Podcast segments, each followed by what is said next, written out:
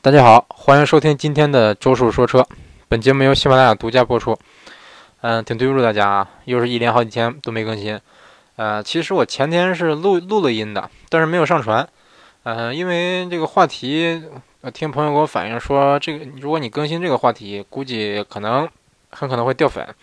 嗯，就是这个话题不大合适，然后我就没上传。所以说这个这几天没更新啊，挺对不住大家。这几天尽量补一补。嗯，今天更一期，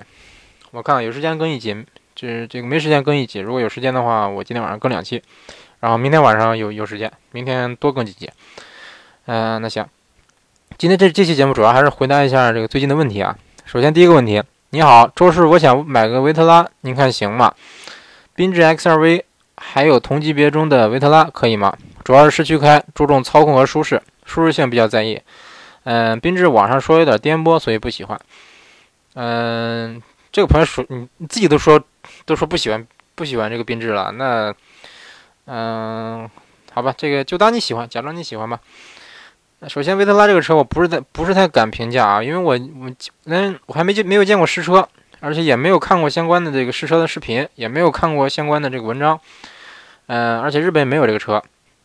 而且这个其实其实我我家人去看过这个车，他们说这个车非常小，然后就他们就不考虑了。嗯，我感觉他们都能觉得小的车，那肯定是相真的相当小了，因为他们觉得这个他们他们看逍客的时候觉得逍客挺大的，嗯，包括看创酷他们都没没没说小，但是看维特拉说小了，那估计估计真的是挺小的。呃，然后呃这个维特拉这个车我我因为之前之前没有看过嘛，也也没有试驾过，所以说我就不评价了。嗯，这次回国，这个如果有机会的话，试驾以后再跟你说。然后缤智 XRV 的话，同级别里操控的话，他们应该是最好的。我没有想到他们有有什么对手啊，在这个小型 SUV 级别里。嗯，你说这个操控和舒适，其实这两点在小型 SUV 里能兼顾的可能性不大。嗯，我感觉你你你尽量是选一点吧。他说这个舒适性比较在意，那就就姑且认为你更在乎舒适性吧啊。如果说你在乎舒适的话，那缤智和 XRV 的确实像你说的，舒适性不是不是很好，或者说是中等偏下。嗯，悬挂比较硬，有点颠，然后隔音也比较差，而且这个发动机的噪音非常大。虽然发动机是不错的，但是这个发动机的隔音比较差，声音也噪音也比较大。嗯，这个维特拉这个车虽然说我没有开过，但是我感觉哈，他们想在操控上超过缤智 XRV 这可能性不大，姑且就认为是不可能吧。嗯，然后如果说你真的那么在在乎舒适性的话啊，嗯，我感觉你也别考虑维特拉了，你就考虑考虑这个，加点预算看看 CRV，因为你像缤智 XRV，他们本来定价就不低，另外这优惠幅度又特别小，其实它的高配跟 CRV 的低配都差不多了，你就不如说添添一点预算买 XRV，它的舒适性会强很多，强一个档次，或者说你看看这个，比如说日产的奇骏呐，或者说这个逍客什么的，它的舒适性也都不错。嗯，总之我综合你的这个这个说法，嗯，我感觉我感觉这个可能是逍客更更适合你，跟这缤智相比的话，啊，但是说唯一的问题就是说日产那个 CVT 可能是不不是太皮实，呃，有有冷保护、热保护，然后一些各种各样的问题，嗯，除去这个这个，如果说你在乎这个可靠性的话，你可以考虑这个 CRV CRV CRV 的话应该是更皮实一些。行，下一个问题啊，周师傅，既然谢尔曼 M4 跟周既然谢尔曼 M4 这么垃圾，为什么不把它淘汰呢？然后谢谢尔曼 M4 跟虎式坦克比究竟差在哪儿？然后二战时期的日本坦克差到什么地步？啊，这三个问题啊，呃，前两个问题就一一一块回答了吧？嗯，首先说差到什么地步？啊，这么说吧，嗯，你不能说就是差到什么地步，因为这个谢尔曼 M4 它跟虎式压根就不是一个设计思路，不是一个理念。嗯，简单说吧，可能说很多很多朋友都是，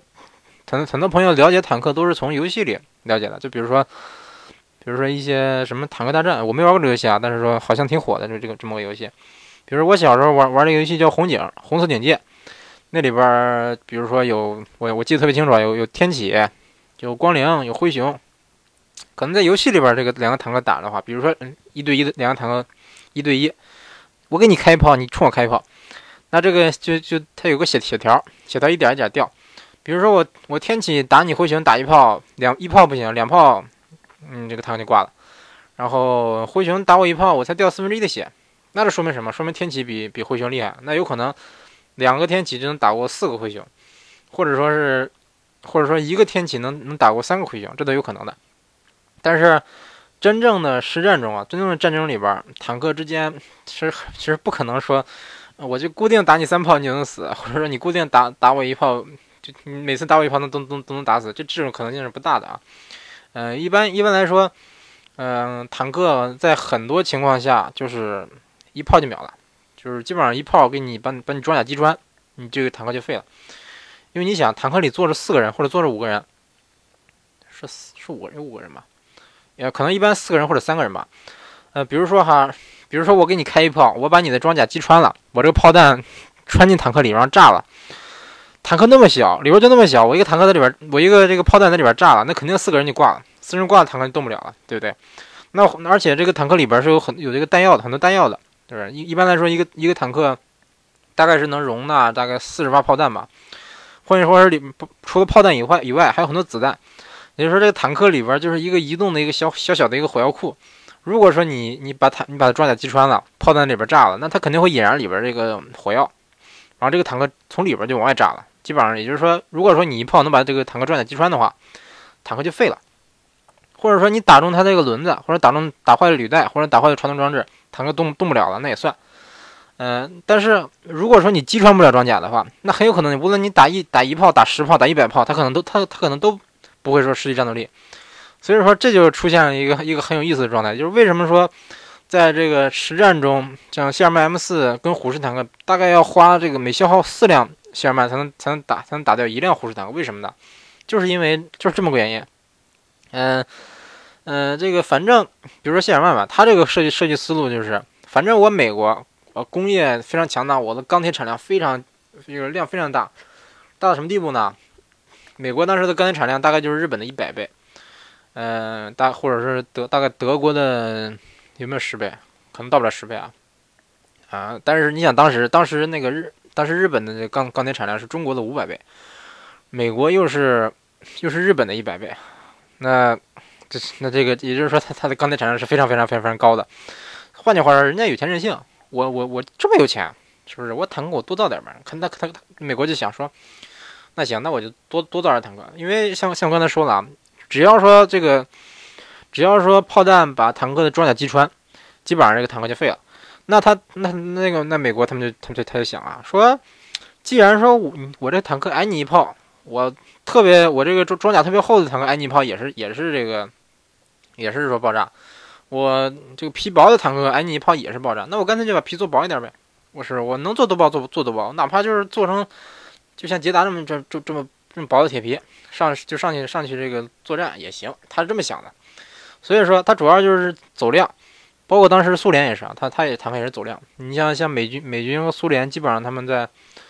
在二战是二战的时候投放的坦克都有大概有个有几万辆，美国大概有有应该是五五万多辆吧，大概。然后苏联可能更多，苏联可能有有二十万辆那样。因为当时我记得苏联就是那个当时在斯大林格勒的那个拖拉机厂就直接往外造坦克，因为拖拉机也是履带的，坦克也是履带的，基本上就能通用。然后美国的话就是底特律，底特律什么通用公司啊，通用主要造飞机啊，也造坦克。克莱斯勒，什么林这个克莱斯勒集团，像福特集团，基本上就给他们造坦克。你像那德国就是什么保时捷呀、大众啊，啊，当时可能还当当时大众应该还没有呢哈，嗯，或者说刚刚出现，主要是保时捷还有其他几几个厂商，迈巴赫造发动机，保时捷给他造组装坦克，就主要就是这样。你想，当时美国就已经有很多这个知名汽车品牌了，像凯迪拉克啊，像林肯啊，都有有这么多品牌了。所以说，他们造坦克轻车熟路，我觉得跟造车似的，是不是？我把车的这个铁皮造厚点，就是就变坦克了。所以说，美国走的是粗犷的路线，我多多这个坦克，我尽量数量多造多造一点，是不是？你那个坦克再厉害，我大不了十打一，二十打一，是不是？不信打不过你，他这么想的。所以说，这个谢尔曼，像谢尔曼 M 四，它就造成了一个算是轻型坦克。嗯，或者是中型坦克，啊，他说应该应该是叫中型坦克啊，但是我觉得它应该算轻型坦克吧，因为看着很小，而且重量不重。谢尔曼坦克大，谢尔曼 M 四大概只有三十多吨重吧，三十一吨那样，我记得是啊。但是虎式坦克，它这个体现德德国人的这怎么怎么个理念？他觉得说，哎呀，反正我因为当时德国已经打到打到一九四一九四二年了吧，那时候已经算是二战的中后期了。嗯，对，德军已经开始力力不从心了，已经发现说，哎呀，石油不够了呀，哎呀，我这个钢铁不够了呀，已经开始开始这个资源已经不足了。然后他寻思是说，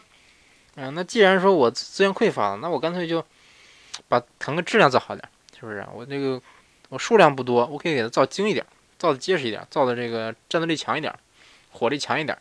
它是走走的这么个路线，所以说虎式坦克它是一个重型坦克，首先尺寸和重量就就要比这谢曼强不少。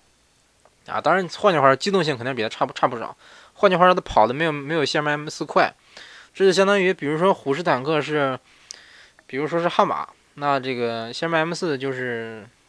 桑塔纳，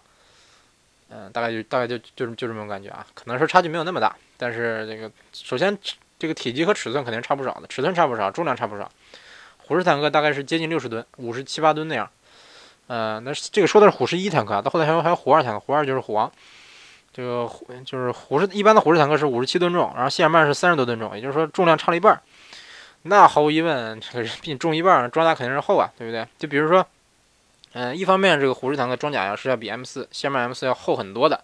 厚厚一半吧，你大概可以理理解成厚一半。嗯，虎式坦克它的正面的装甲大概是一百一十公分，嗯，一百一十公分，啊不对，一百一十毫米，就是十公分厚。十公分厚，差不多就是你拳头握起来，拳这么拳头这么厚吧？其实是还是挺厚的。嗯，对，还是挺厚的。嗯，那但是真的好吧？其实这个这个装甲一百一十一百一十毫米的装甲，其实是相当相当厚的啊。呃，这么一说吧，为为什么说说说的相当厚呢？一般来说，这个坦克它的口径，它的这个这个主炮的口径有有多大，它就能大概就能击穿这么厚的装甲。嗯，那谢尔曼它的。他当时的主炮口径我也记不清了，反正我估计我记得也就是七十六七十毫米吧，顶多七十毫米。就是换句话说，它只它能能击击能这个击穿，大概是七十毫七十毫米的厚的装甲。但是这虎式坦克是一百毫米，一百毫米厚的这装甲正面。换句话说，这个谢尔曼坦克那个虎式坦克，它如果说想想击穿谢尔曼的话，太容易了，两千两千米外都可以击穿，两千米外这虎式坦克就就可以击穿一个。呃，一一百一十毫米厚的一个这个均匀的均匀的一个这个钢板，换句话说，他想他想他在两千米的这个距离想击穿当时别说谢尔曼了，他想击穿当时盟军的所有坦克都没有一点问题，基本上就是只要说我这炮没打偏，只要我打中了哈，无论打哪儿就一就一炮就能给你击穿，就就一炮就就能秒了你。但是谢尔曼 M 四呢，不光谢尔曼 M 四啊，当时的盟军的所有坦克你全叫过来放到虎式面前。别说离多远了，别说离两千米了，你就是对着打，我离一米，我炮炮对着你的钢板打都打不穿。所以说，这所以说这个这个他他当时说说 以以这个五对一的消耗量，这其实已经很正常了。你别说五对一百对一都有可能。如果说虎式坦克它的它的这个弹药是无限的话，那你打吧，你随便打，我就打你又你又打不穿我这我这我这盔甲，我就我我就就一炮一炮的这个是不是一炮一个呗？大概就是这样，但是实际上来说，实际上来说没有没有这么理想啊，因为它正面装甲厚，你可以打打侧面，你可以打背面，是不是？侧面当然侧面侧面装甲也厚啊，它也未必能能打穿，但是你可以打履带呀，你可以打它的这个轮子呀，对不对？它很肯定是有薄弱的地方，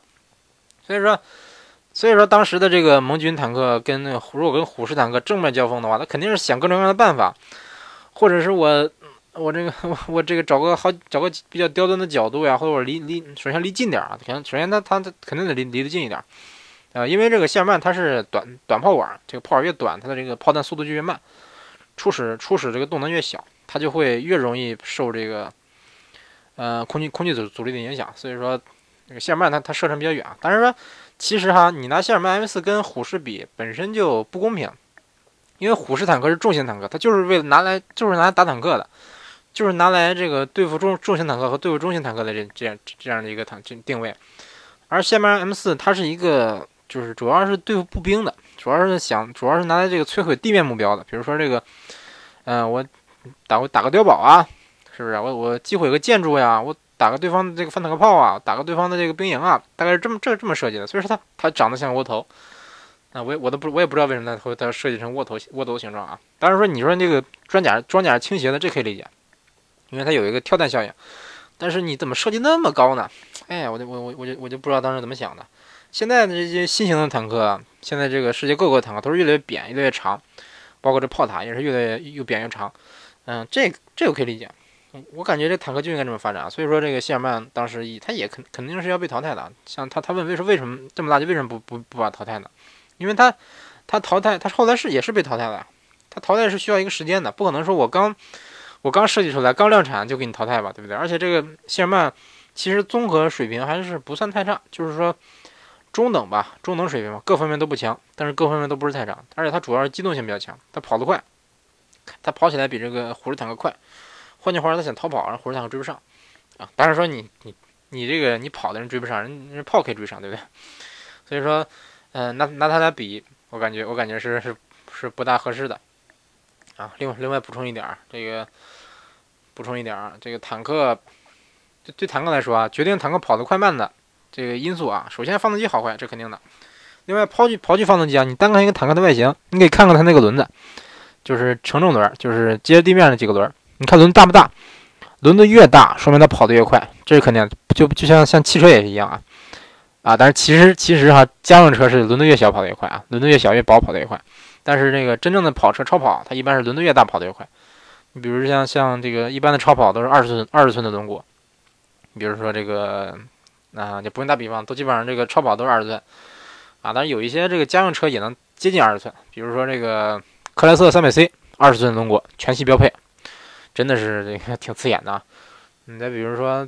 嗯，阿特兹，它是它的这个二二十五的版本是配的十九寸轮毂，这个十九寸也是相当大了啊。它而且它的这个轮胎非常薄，所以说非常容易容易鼓包。嗯，如果说你开出去出去开，操控确实不错，确实这个开起来是比较爽，但是舒适性会打折扣，而且容易鼓包。嗯，哎呀，扯远了啊！对，说坦克呢啊，坦克上这这它大概也是这么个道理，坦就是它的承重轮越大，跑得越快。但是说这个虎式坦克，你可你你可以你可以大概查一查这个虎式坦克它的这个这个轮子啊，它是一个交替的设计。就是里边一排，外边一排，两排，它轮子有两排，是这个交叉设计的。这样它有它有有个有什么好处呢？一方面它跑得更快了，它轮子很大，然后跑跑得比较快。因为一般来说，如果说只有只有一一排轮这个承重轮的话，轮子如果太大大的话，它出出毛病的几率就就非常大。嗯，当然这个其实汽车也是这么个道理啊，轮子太大了，就像我刚才说的那个，呃，阿特兹，它轮它那个轮胎太轮胎太太薄了，它就容易说就鼓包。坦克差不多也是这样，它虽然不会鼓包，所以说这个虎式坦克，它的设计师特别聪明啊，这可有可能是保时捷那边人设计的，他就设计的这么个交错排布的这个承重轮，这样这样说这个轮子数量翻了一倍，它这个接地面积更大了，这样就就是说这个分摊到每个轮子的压力就小了，不至于说我把轮子压坏，而且它因为轮子尺寸不小，它跑的能更快，所以说其实虎式坦克它的机动性哈，在它同级别的坦克里。在像它这么重的坦克里，它跑得算最快的了，跑得相当快。嗯，像你，你像我刚才说的是，下面跑得比虎式坦克快，那肯定的，它那么轻，那么小，肯定跑得快。所以说，虎式坦克为什么说那么强呢？就是说它它既火力很强，然后装装甲很厚，而且它的机动性还不差，机动性还在同级别里算比较强的啊。啊，但是但有人说为呃，就但有人说那照照你说虎式坦克是无敌的呀？其实也不是，因为。为什么说这个虎式当时的名声那么响呢？就因为它出现的时候没有对手，它出现的时候，这个盟军没有见过这么强的坦克。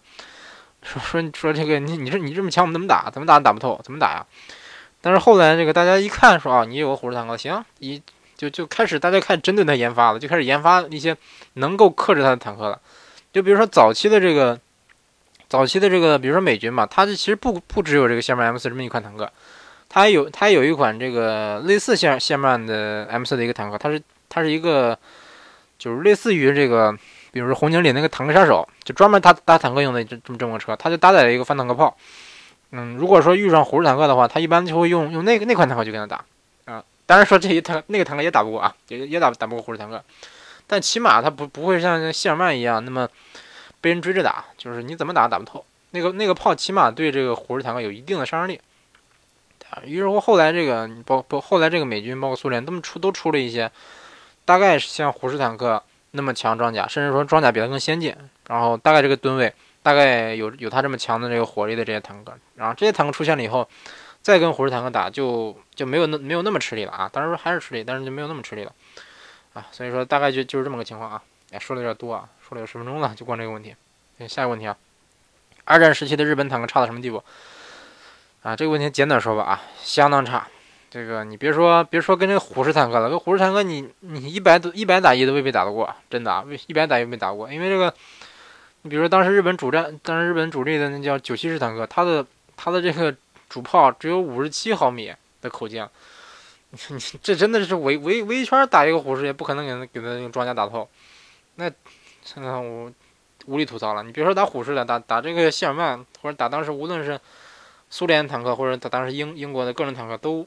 基本上就是被人虐的这这么个命，真的是太差了。而且日本的陆军本身就是就是非常非常差的。呃，日本它是非常重视海军，但是非常非常不重视陆军啊。日本的陆军是非常一直以来受歧视的啊。所以说，但是他把钱都给海军，都让海军去造造造这个战舰、造大炮去了，造这个比如说战列舰、造航母去了，或者造飞机，他就舍不得说多给陆军造坦克。但这是好事啊，这是好事。当时侵华的时候，这个。你要是坦克那么多的话，那是不是那那那咱咱更更不容易容易战胜了？所以说，嗯，因为本身这个日本它的钢钢产量就很很小，像我刚才说了，这个美大概就是美国的，就是几十分之一、一百分之一这么这么个钢产量，所以说它没有那么多钢就给你造坦克。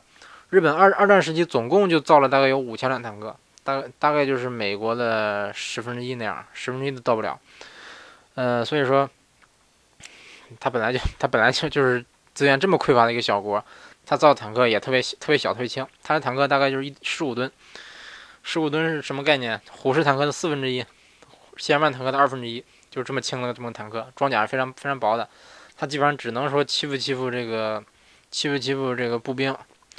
嗯，基本上对对坦克是没有什么杀伤力的，所以说就是非常垃圾。嗯，当然也幸亏说当时二战时期日本没有说跟这些强国进行这个。进行进行这个正面的这个陆陆地作战啊！如果真的什么的话，他其实会输得很惨。嗯，行，下个问题，嗯，就是对比对比本田凌派和丰田雷凌，嗯，这两款车，凌派我感觉吧，它怎么说呢？这个车其实我一直以来都对对它不是太感冒啊。虽然说外形设计的挺挺挺唬人的，但是我对它一直不是太感冒。它的那个优势很明显，就是尺寸比较大。尺寸比同级别的 A 级车要稍微大一些，大一点儿，大概就是接近速腾那样。然后轴距比较长，后备箱很大，后备箱容积特别大，大概是五百八十升。那这基本上就是大到什么地步呢？比雅阁还大，比天籁还大，就是比同级别的 B B 级车不是同级别，比高一个级别的 B 级车还大，甚至说比高级高一高一个级别的 C 级车、D 级车还要大。后备箱非常大，空间非常大，大概就就是这么个优势。然后。其他方面我感觉优势并不是很大，我也没觉得这车有什么亮点。嗯，总体来说，我感觉综合应该是比雷凌差一些的。嗯，对，综综合我感觉是比雷凌差一点，但性价比肯定是比比雷凌要高，因为毕竟雷凌是一个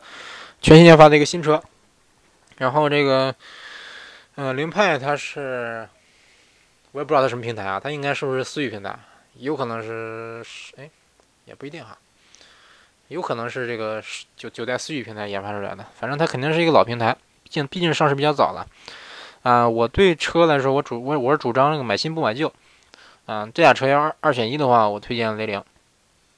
嗯，对，推荐雷凌啊。但并不是说雷凌没有缺点，雷凌的缺点也不少。嗯，不是不少，缺点也有。嗯，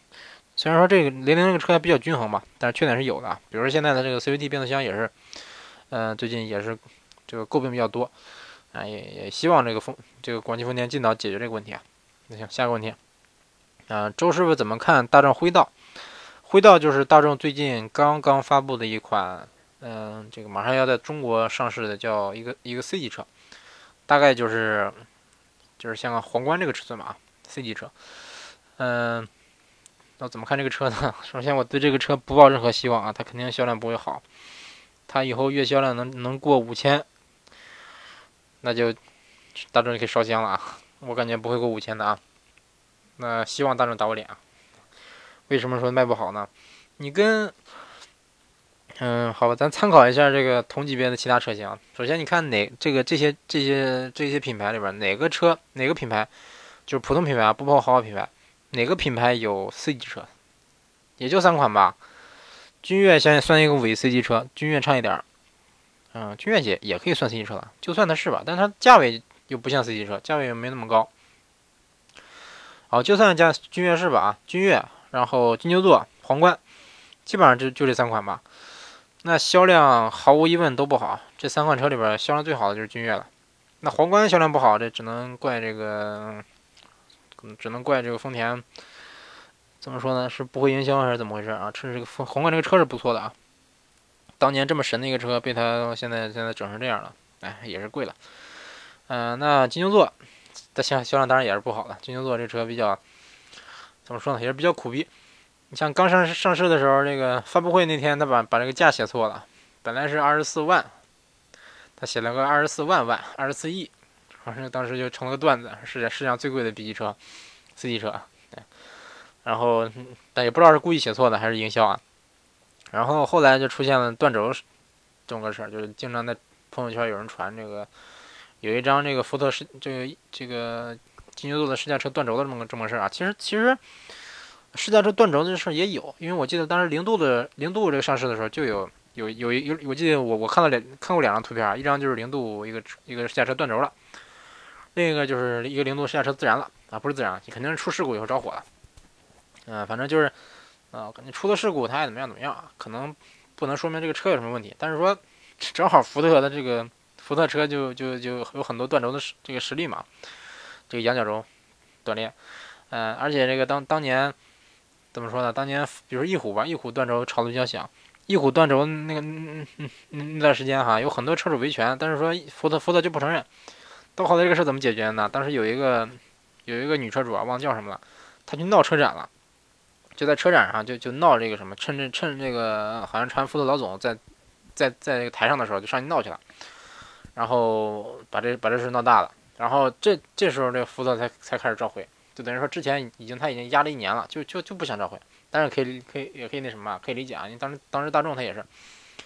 这个也当时 DSG 出事也是不想召回，毕竟他一召回涉及到这个，首先这规模规模比较大，这个需要很高的成本。作为厂商，他他这个这就要损损害他的利益的。当然说他肯定是能不召回就不召回啊。所以说那些有的品牌啊，三天两头一召回，那这说明这个品牌很 是一个比较负责的品牌啊。当然啊，这他不也不能说真的天天召回啊，天天天召召回那说明。质量有问题，总之这个召回我感觉是个好事儿，但是说金牛座目前肯定是还没有召回啊，我我也希望它以后召回一下。总之这个金牛座出了个断轴这么个事儿，这个负算是个负面新闻吧。就算它不不出现这些这些负面新闻，我估计它也不会卖得好，因为这个这这个价位我为什么不买 A 四呢？为什么不买三系呢？为什么不买奥迪 A 六呢？对不对？那个所以说我我是觉得，呃，这个这个级别的车型的。这个潜在消费者，他们可能更在乎的是面子，他可能不是那么在乎舒适舒适程度，他可能更在乎面子。换句话说，我开出去，哪怕是一个盖版的奥迪 A 六，哪怕是里边什么配置都没有，嗯，那你开出去，你接个客户，客户也不会说在意你这个车是是顶配还是低配啊，对对，毕竟不是所有的客户都像我这么懂车，他们可能一看，哎呦，开了个 A 六，有有实力，那你要是开个金牛座，或者是开个皇冠，或者是开个这个。这个大众这个新车叫什么？叫辉道。那就算这个车配置再高，配置上了天，那个他他这个这个这个客户也未必说买你账。他可能说：“哎呦，你怎么就开个大众啊？你怎么开个皇冠？你丰田的？你怎么开个福特？”他可能他可能这么认为。所以说，我是觉得你大众出辉道这么个车，跟自家的这个奥迪 A 六抢市场，或者说跟 A 四抢市场，我感觉是个非常不理智的行为啊！你包括这个之前辉腾也是，辉腾之前那个。销量也是不好，对不对？而且辉腾就其实很多这个零件都是跟宾利共用的，但是销量还是这么差。所以说这个辉道我完全不抱什么希望。而且我也看它这个外形了，外形内饰跟帕萨特一模一样啊，完全就是个加大一点的帕萨特啊。嗯，怎么说呢？所以说我是不大看好这个车啊。嗯，当然也也希望它赶紧上市啊。我下次回国的时候最好能能能去店里看一眼，开开眼。行，下个问题啊。啊，这问题跟车上没什么关系啊。说周师傅，日本人真的像传说中那么矮吗？啊，这完全是个谣传啊。其实这个，你你当时是说这个小日本，小日本，因为这个二战时期、侵华侵华战争时期的来的日本鬼子都特别矮，大家觉得啊，日本人特别矮，所以叫小日本。呃，但是那是那个年代啊，那个年代的日本人确实矮，就是说你现在看这日本老这些老头老太太，你像七十往上的，或者说八九十那些老老老太太也特别矮，特别特别矮，一米四、一米五都正常，可能就男女的一米四，男的一米五这样。但是这个日本的青年人，就是大概是八零后啊，或者也包括七零后啊，主要是八零后、九零后，身高非常非常非常高，高的吓人，真的是跟我毫我可以这个很负责任的告告诉大家，绝对比比中国的平均身高要高很多，高的很多很多啊！但是说。有可能跟跟这个北方，比如说东北东北那边高啊，有可能说能能能不能超过东北，我不不不确不确定啊，肯定要比中国的整体水平要高。这么举个例子啊，因为但是我也是我也是北方人，嗯，我我在国内长这么大，我在国内长长这么大，在国内过了二二二十多年吧，我遇到的啊，我认识的人里，我身边的人里，超过一米九的，嗯，超过一米九的有我说说啊，可能就三个吧，三个。还都是打篮球的，对，就是三四个吧，就是就是就是我认识的啊，就是见就见一面不算啊，大概有三三四个吧。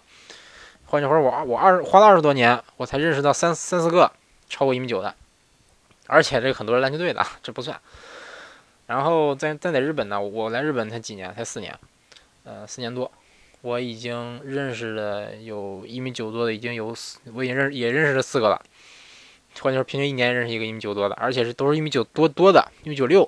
一米九六两个一米九六的，呃，两个一米九六的，一个还有两个可能一米九多啊，就是那两个那两个是真的是挺高的，啊，这是这我认识的啊。然后你要说在街上见的超过一米九的，那就太多了，因为我之前是在七幺幺搬过砖，嗯，七幺幺就是一个便利店，能那个咱国内也有不少。嗯，就是在在那你一站，你收银一收一一站就是就是五小时，能见到很多人。就是我，那那这个就因为我能每天见到很多人啊，我每天能见到的，就是一进来，我去这么高，我有这种感觉的人，一天少说的有二十多个。因为我当时有，我当时这个，嗯，就在我那柜台前面有一个跟我一样，差不多跟我脑袋比我脑袋高一矮一点点的一个一个板儿啊。那我身高也不矮，我大概一米八一米八五。那么个板儿，它就大概到我这个刚刚能碰到我头这么个高度，然后，然后我就就就是我我有客人过来跟我这儿结账的时候，他跟我隔着一个柜台，有很多客人，我我顺着那个板儿看他啊，我看不见他脸，这就是不是看不见看不见他眼睛，就是也就是说他比我高出大概高了多少？大概比我比我高出起码要十厘米以上，像这这种客人很多，我还见过就是两米。我见过一个人，我估计哈，我但是我因为他太他已经太高了，已经是已经是比我高高过整整一头以上了啊。姚明差不多就就比我高一头加一个脖子。他他他进进这个，当时有有个客人进这个店的时候，进那个他是就是电动门的时候，他脑袋都得，嗯腰都弯的特别低，这才才能进来。就估计少说得有两米三啊，但是那就可能有可能巨人症啊，这是这不算啊，反正正常来说一米九两米的。呃，经常能见到，每天都能见到，每天都能见到大概一米九以上的，我估计能见到十个，呃，十个以上，反正反正至少每天能见见到十个以上一米九以上的那个这个男性啊，然后平常在大街上也是，就是你像比我高的不少，非常多，嗯，所以说啊，当然说也可能是跟地域有关系，但是我在的这个地方基本上就是日本本岛的最南头，这肯定不是北方，那那按理说应该是越往北人越高才对啊。之前我在关西的时候，就身边的男身边的这个日本男性也年轻人也是不矮，也也也感觉挺高的。所以说这个，嗯，包括你说日本人矮这个啊，但是现在日现在日本的女性确实还矮啊，可能平均她平均身高也就一米一米五七那样，嗯，可能比要比中国的女性矮点，但男的是是真高。所以说那个，哎，就最近其其实咱国内有很多有关。呃，这个日本的这个谣言啊，咱也咱也就不一一揭穿了啊。以后有机会可能专门，咱要不就专门做一期节目来来来批批有关日本的这些谣言。其实很多的，其实咱国内很多人对日本的印象，嗯，了解都是完全错误的，对，都是完全错误的。很多人你可能想都想想象不到日本什么样的。那行，这节目说的不少，嗯，看看啊，说了三十五分钟，那行，咱这期节目就到此为止啊。嗯，也希望大家继续关注咱周说说车的节目。呃，我我是建议大家，这个建议大家不要说只收藏咱这个专辑啊，建议大家关注我这个用户，就是关注这个周叔说车这个账户，就是在咱这个这个专辑图下边有一个圆圈，这就是咱周叔说车的 logo 啊，是我自己设计的。周师傅说车，但是这个字不念车，念车啊。嗯，就是这点这个 logo，应该在这个 logo 的右边吧，有一个小加号，就是关注，点这个就能关注周师傅了，这样你就能收到周师傅发这个更新的所有的音频了。因为我周师傅还有其他的别的专辑。万一以后我这个二零一六专辑结结束了，我出了个新专辑的话，如果说你只收藏那个旧专辑的话，你可能就听不到我的新节目。所以说建议大家关注我这个用户啊，而且你收藏我这个专辑的话，我看不到你，我不知道有多少人收藏了我这个专辑。但是你关注我我这个用户的话，我其实是能看到的。我现在这个关注大概是有三百二十多，呃，这个当然这个关关注我的人越多，周叔越高兴。所以说希望大家，呃，希望这个。大家如果说愿意支持一下周叔的话，建议大家这关注咱周咱们周叔说车。然后好，那咱这期节目就嗯就先说到这儿，下期节目再见。